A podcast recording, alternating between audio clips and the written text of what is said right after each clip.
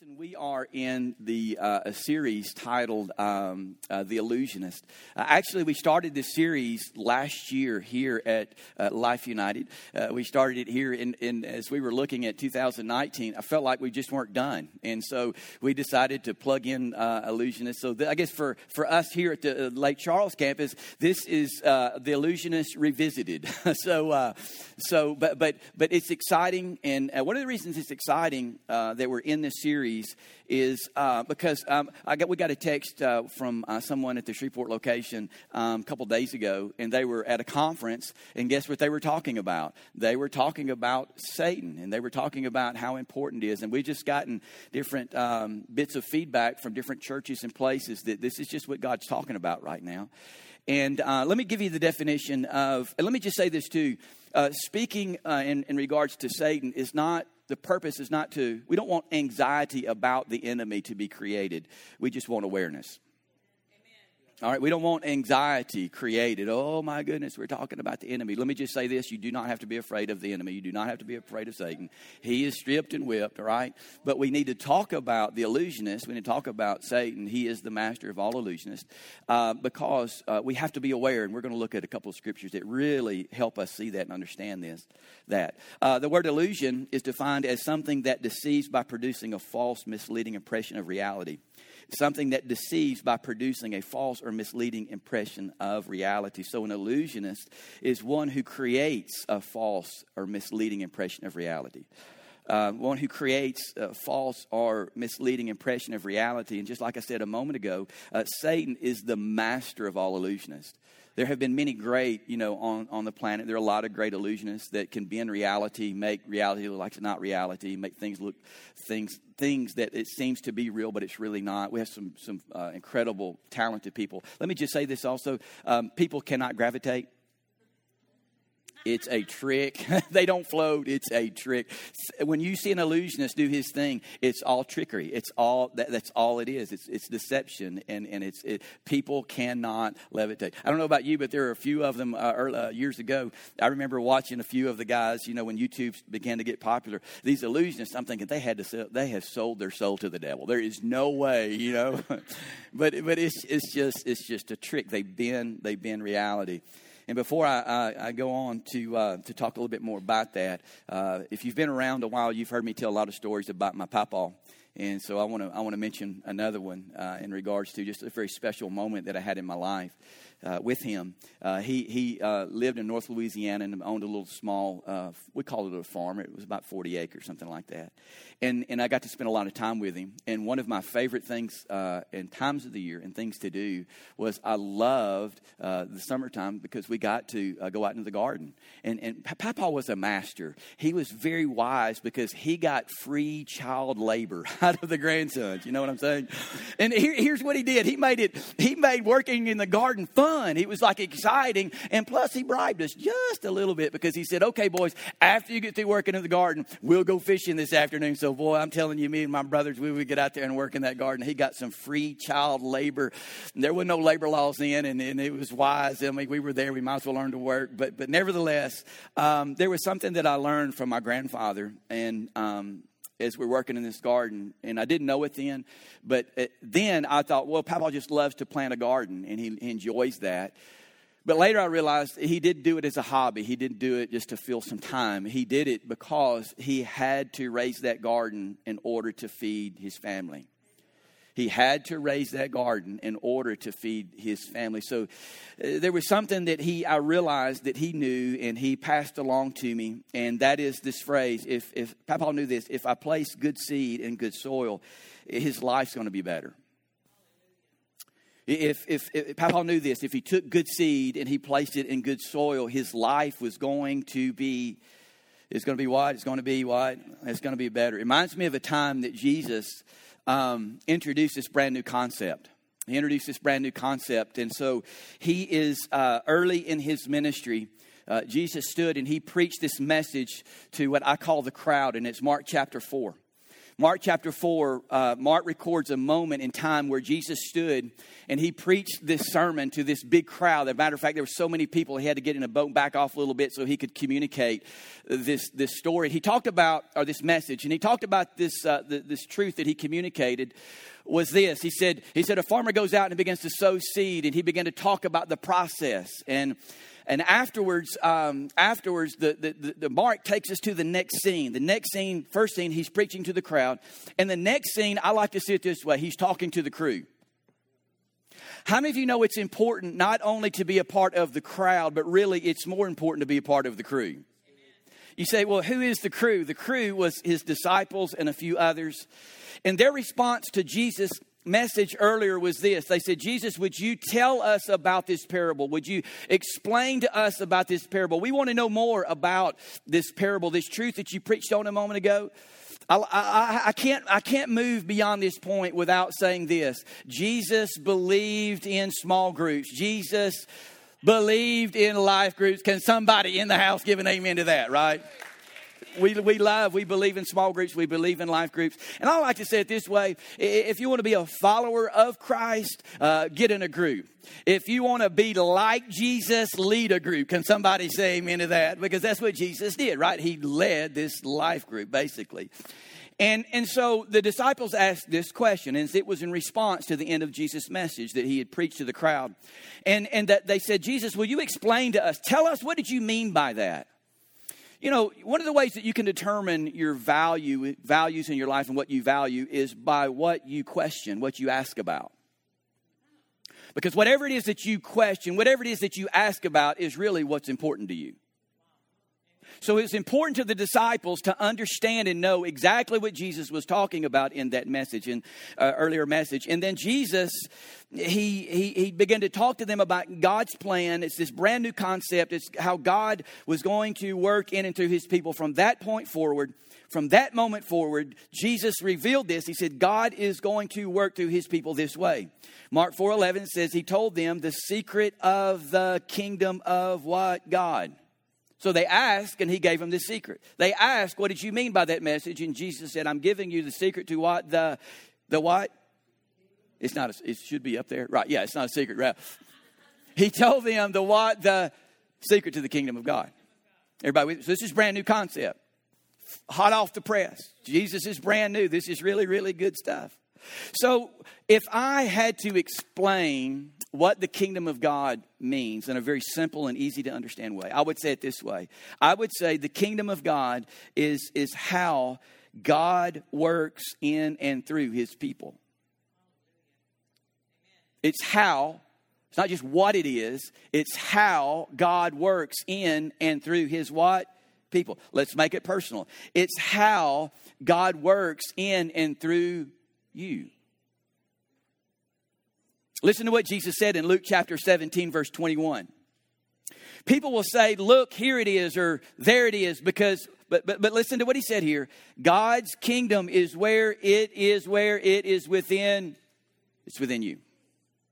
Can anybody get a little excited about that? That today God gets to work in us and God gets to live in us. Or let me just say that we get to live in God's presence. We get to live in His life. Can anybody get a little bit excited about that? That we don't have to just look at God from a distance, we don't have to view God from a distance, but we can experience His life. Lake Charles, we ought to get a little bit more excited than, than what you're excited about right now. Amen. And listen, here, here, here it's so important that we get this. Please listen. God's love is automatic, but his influence is optional. God's love is automatic. And here's why this is important. You got to get this. God's love is automatic, but his influence is optional. So just because God loves you doesn't mean that you will always have his influence in your life. Just because he loves you. How many know that God does love you? It doesn't mean that you have his influence in your life. Listen to what Jesus said in Matthew chapter 6, verses 32 and 33. For the pagans run after all these things. He's talking about things, he's talking about life and life stuff. But watch this your heavenly Father knows that you need them. Your who? Your heavenly what? Father. That's his love. That's his love. So he says here that your heavenly father, that he knows that you need these things. He knows that you need this stuff. He knows that you need life stuff. He realizes that. He gets that. Watch, look at verse 33. But, but seek first his kingdom, how he works, how he moves in our life. Seek first his kingdom, watch this, and his righteousness, and then all these things will be given to you, what? As what? Well. So, so that is his influence. Are you following that? So God, God knows ahead, and, a lot of times people say this. Well, well, well, God, if God knows, then He'll just provide. That's not what Jesus said right here. God loves me. I know that. But just because he loves me, that's automatic. That'll never change. But but what about his influence? What about his influence? Are you are you following me this morning? Now, now, now listen, listen, listen to how Jesus says this new concept, right? This new concept that he's he's delivering to his disciples. We're his disciples, so it worked for them, works for us. Listen to how Jesus said this. He said, Mark 4:20, this is this is how it works. Others, like seed sown on good soil, watch this, they hear the word God's truth, God's promises. They accept that and produce a crop, some 30, some 60, even 100 times which was, which was sown. So, take this. Listen to this. If I place good seed in good soil, my life's going to be better. That's how the kingdom works. If I take good seed, God's truth, God's promises, and I put that good seed in good soil, what's going to happen? My life's going to be better. Let me just say it this way this is how God can write his story for your life. This is this concept that Jesus is talking about. This is how God writes his story for your life. You know, everybody has a story. Our, don't we all hope some of the some of the chapters just go missing somewhere? You know, as by some of I, there are some things, some chapters in my life. I'm like, oh God, please don't ever let those chapters be found. Just leave those in the past. Is anybody here like that? Or am I the only one that's had chapters? You're just like, mm, let's forget all that. Let's just leave that where it belongs. Leave it in the past. Everybody's got a story, but the truth is, everybody wants a story. The truth is, everybody wants a story, and I believe this with all of my heart. People who are wanting a story, they don't want just a story, they want God's story for their life. They, they, want, they want God's story. So, what would God's story look like? What does that look like? Go to John 10 10. Good, good scripture here. Now, now this first part really can, can maybe describe our story. John 10 10, it says the thief's purpose is to steal, kill, and destroy. Maybe that is part of our story in the past. If it is part of yours, it's, it's pretty common. Most all of us have had that happen somewhere in our life. But, but look at this next part. I really believe this is God's story for all of us. But Jesus said, My purpose is to give them a rich and satisfying what? Does that not sound like a God story to you? Now, we're not talking about riches and stuff, lots of stuff. Uh, God doesn't mind us having stuff, but He just doesn't want stuff to have us. Can I have a better amen than that? That's it. He's not, he's not, stuff's not bad. Stuff is neutral.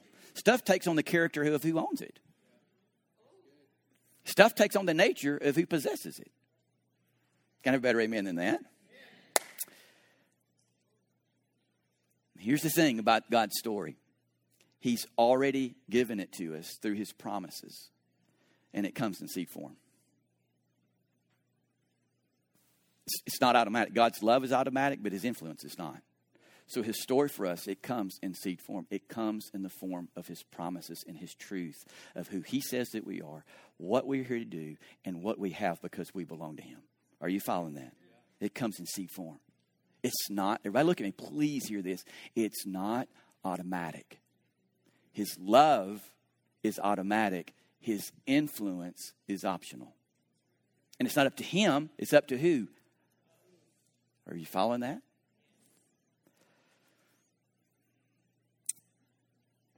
some of you may know we were missionaries in Scotland for a few years, and and uh, um, there was this one, one, one gentleman, I'll never forget him as long as I live. Sandy and I have talked to him, uh, not talked to him, but talked about him as we've remembered him several, several times. His name, they called him in this church, this is in Scotland, they called him Wee Billy. Not like wee, but W E E in Scotland means small. So Wee Billy He was the picture of a Scotsman. I mean, he's just a little round guy. He's about this tall, little round guy. I'm not even going to try to imitate his accent. It was a really cool accent, but he was, Billy was always smiling. Every time you were around Billy, had this big smile on his face. And again, this little jolly little Scotsman. He's a round kind of guy. And, and every time that you saw him, well, as a matter of fact, when I first met him, uh, I didn't understand because his accent was so strong. I understood about half of what he said, eh, but, but I knew this this. Even though I didn't understand all of what he said, I knew he was full of joy. He was happy. Billy always served. He was always at the church. He was one of our life givers there. He was uh, um, always there early. He would open up the building, turn on the heat. He was just so, so faithful.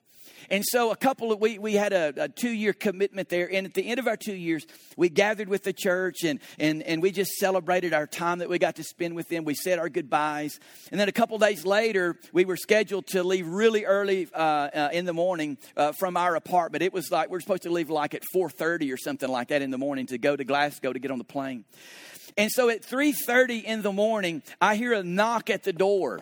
It's just a little knock. And I thought, oh, they're here early. There's the people who were supposed to be picking us up, they're here early. So I went to the door, opened it up. When I opened it up, guess who's standing there? It was Billy.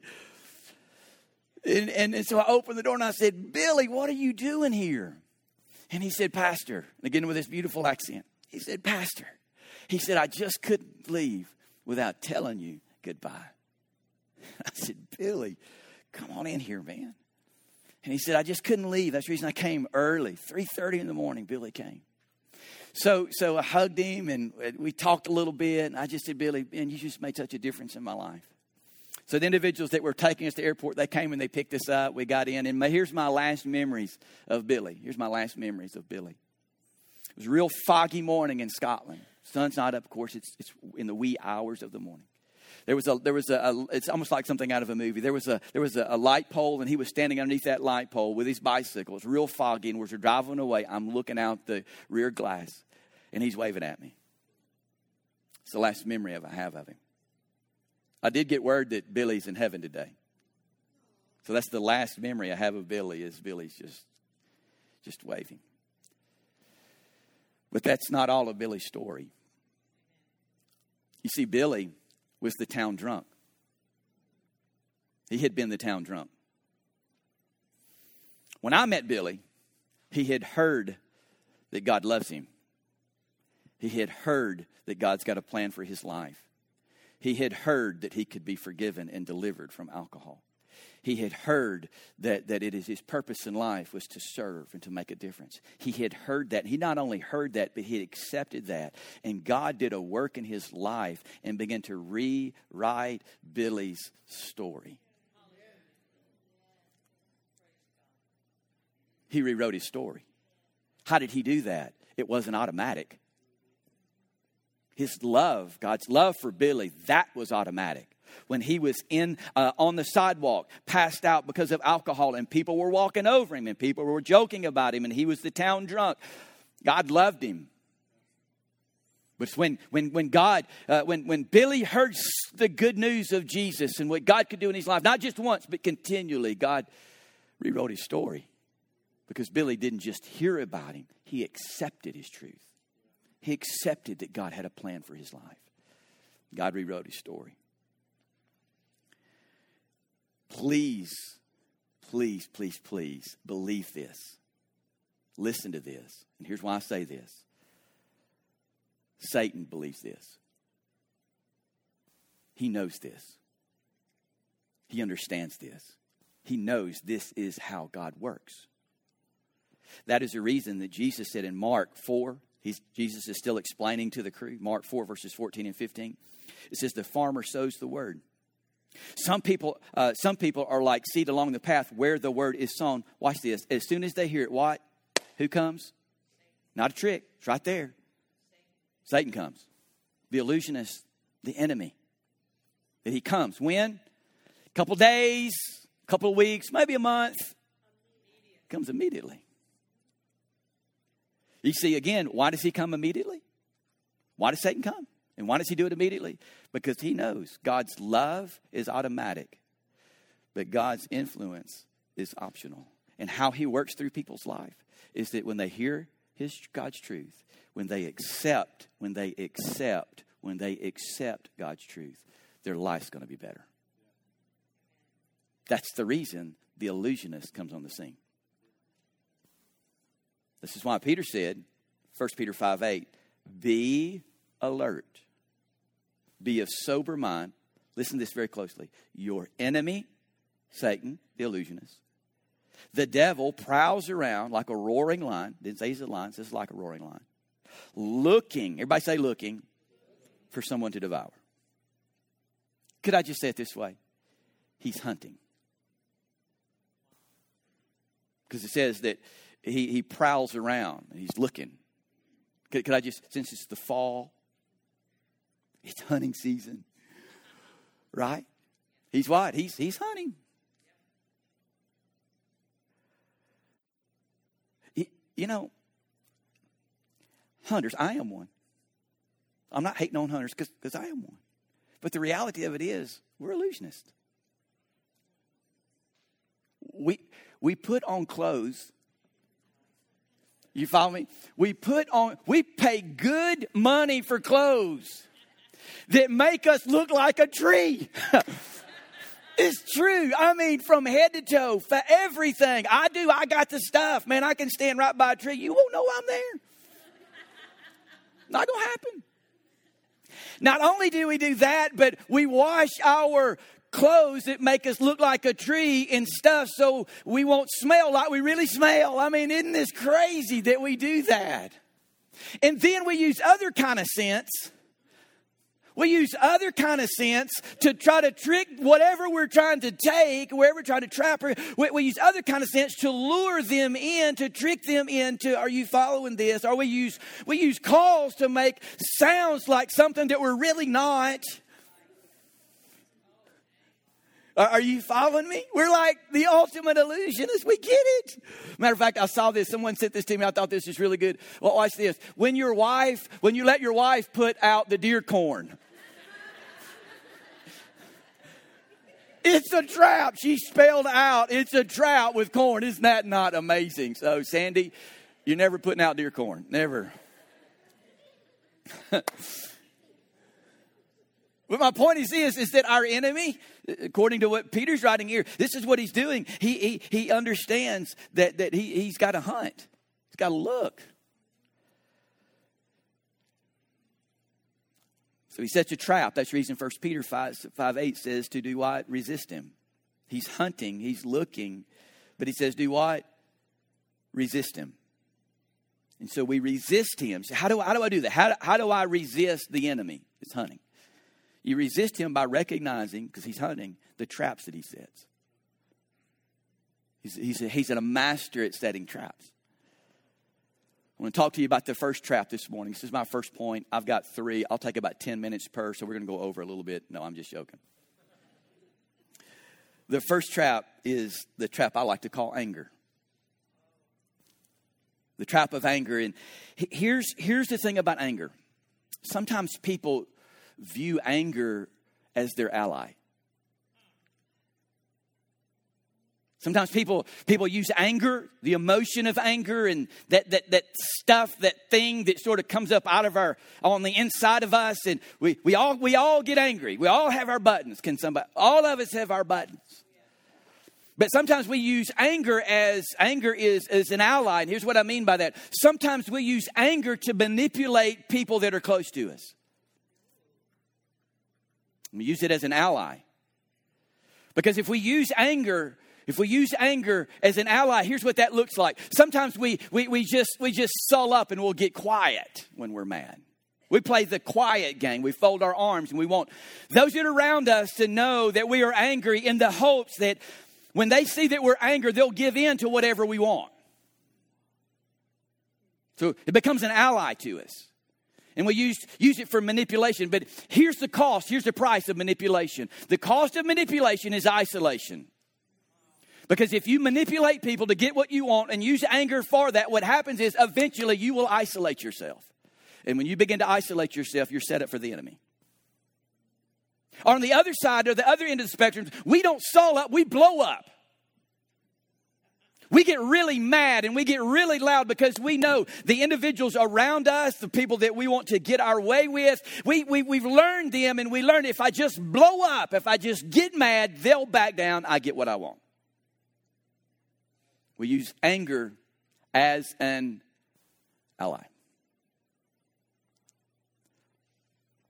I understand this. I am ashamed to say it that in the early years of mine and Sandy's marriage, I used to do that to her.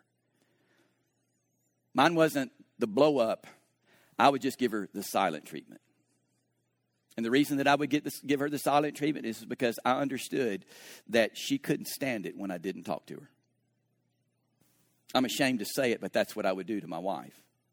I used anger as an ally, and the reality was it's the enemy. Listen to what Ephesians uh, Ephesians uh, 4 26 and 27 says. If you are angry, don't sin by nursing your grudge. Don't let the sun go down uh, with, uh, with you still angry. The, he didn't say you're not going to get angry. He just says, don't deal with it quickly. Listen to what he says. Get over it quickly. Nudge your neighbor and say, Get over it quickly. And here, that's nothing personal. I didn't mean that. I don't want to cause any issues. What do you mean to get over it, to get back in there? What is it? Well, I'm not angry. It was just, I felt like doing it in the moment. So, anyway, watch this. Verse 27. So it says, uh, For when you are angry, watch this, you give a mighty foothold to mm-hmm, the devil. Here's another trap that, that the illusionist loves to set it's, it's, it's the trap of envy. It's a very wise man. His name was uh, Solomon. Very, very wise man. We, we, we recognize him as probably one of the wisest men that ever lived on the planet. Listen, listen to what he said. He said, um, Ecclesiastes 4 4, he says, Then I observe that uh, most people are motivated to success because they envy their neighbors. Most people are motivated to success because they what? They envy their. But listen to this next part. But this too is meaningless. It's like chasing the wind. Listen, envy is when you measure yourself by someone else. Listen to me. You don't measure yourself by somebody else. As a child of God, you measure yourself by who God says that you are.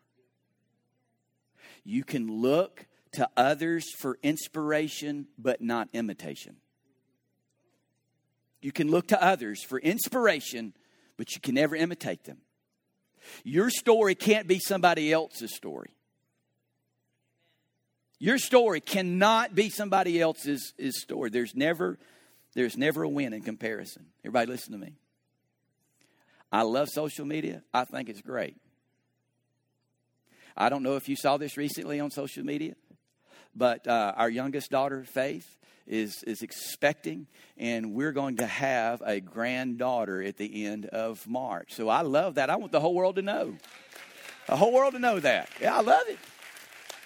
I love it. But but you know what? There's the other side of social media. I really believe that the enemy uses for envy. We, we, we, look at the pictures on Instagram, Snapchat, Facebook. We look at the pictures of other families and they're just perfect. I mean, they're just absolutely perfect. They, they, they got the children, they're all dressed right, they're all in their place, everybody's smiling, everybody's great. And you look at that and you go, oh, I just, we, you look at your family and you look at your kids and we're like, you're like, we're losers. I mean, we are losers. Everybody look at me. It's a trap. You don't know that it took 75 pictures and 14 different filters to get that picture. You're seeing the highlight. You never, have you ever seen a, a picture of, of a kid that's, that's got snot running down their nose? They got macaroni cheese all over them. They got the macaroni cheese on the floor, and you're going, This is my day. This is my kid. You never see that. Listen, Envy is a trap. It's like chasing the wind. It never works. It's empty. You'll come up empty every single time. And the last trap that I want to talk to you about this morning is the trap of worry. It's the trap of worry. Proverbs 12, 25 says, Worry in the heart of a man weighs it down, but a good word makes it glad. Here's the point that I want to make about worry worry affects a person's heart, envy affects a person's heart. Envy can crowd out God's truth. Get your heart so full of envy, there's no room for God's truth to give life to anything in your life. Worry affects a person's heart. Worry affects your soul. Listen to what Jesus said in Mark 4:19. He says, "But when they start worrying about the needs of this life, they are fooled by the desire to get rich and have all kind of other things. Watch this. So the message gets choked out and they never produce what? Anything. So, as I wrap up this morning, how do you measure how you're doing? You ever thought about that? How, how, do I how do I measure that? How do I measure how I'm doing in regards to this whole process that we're talking about here? How do I do in regards to uh, measuring the, the, the health of my heart? Because everybody listen to me. The health of your heart determines the health of your life. I'm not talking about your physical heart. How do you, how do you, how do you measure that? You measure how you're doing. Well, the answer is you just monitor your heart. You know, you, you pay attention to what's important to you.